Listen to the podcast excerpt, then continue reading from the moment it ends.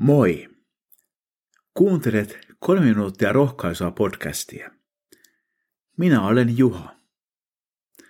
Toissa viikolla olin koronan tähden tauolla, mutta nyt taas jatketaan. Jumala tahtoo rohkaista sinua. Kuulemme Jumalan sanaa psalmista 130. Matkalaulu. Syvyydestä minä huudan sinua, Herra. Herra, kuule minun ääneni. Tarkatkoot sinun korvasi rukoustani. Onko sinulla ollut joskus sellainen tunne, että olet syvyydessä, kun huudat Herraa avuksi? Myönnän, että minulla on ollut. On tuntunut siltä, että Jumala on kaukana. Joudun ikään kuin muistuttamaan häntä, että hän kuulisi rukoukseni. Psalmi jatkuu.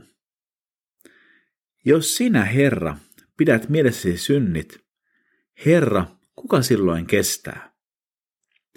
Mutta sinun on armo, sinä annat anteeksi, että me eläisimme sinun pelossasi.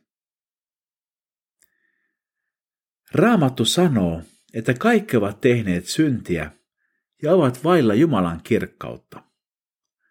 Niinpä meillä ei olisi mitään toivoa, jos hän pitäisi mielessään meidän syntimme. Mutta hänellä on armo. Hän antaa anteeksi. Sen hän tekee Jeesuksen tähden.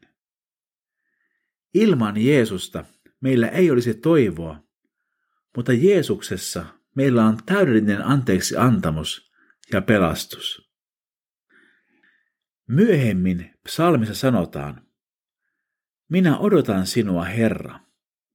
Odotan sinua koko sielustani ja panen toivoni sinun sanaasi. Minä odotan Herraa kuin vartijat aamua, hartaammin kuin vartijat aamua. Israel, pane toivosi Herraan. Hänen armonsa on runsas. Hän voi sinut lunastaa. Hän lunastaa Israelin kaikista sen synneistä. Me saamme odottaa Herraa. Saamme odottaa hänen apuaan omassa elämässämme. Ja viime kädessä saamme odottaa Herran Jeesuksen paluuta kunniassaan ja kirkkaudessaan. Saamme odottaa sitä hartaammin kuin vartijat aamua. Yöllinen vartion vuoro on raskas. Aamu tuo mukanaan valon ja vapautuksen. Rukoillaan.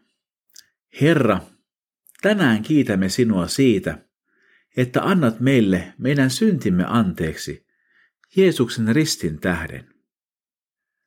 Auta meitä tänäänkin kilpailemaan jalo uskon kilpailu. Jeesuksen nimessä. Aamen. Siunattua päivää Jeesuksen kanssa.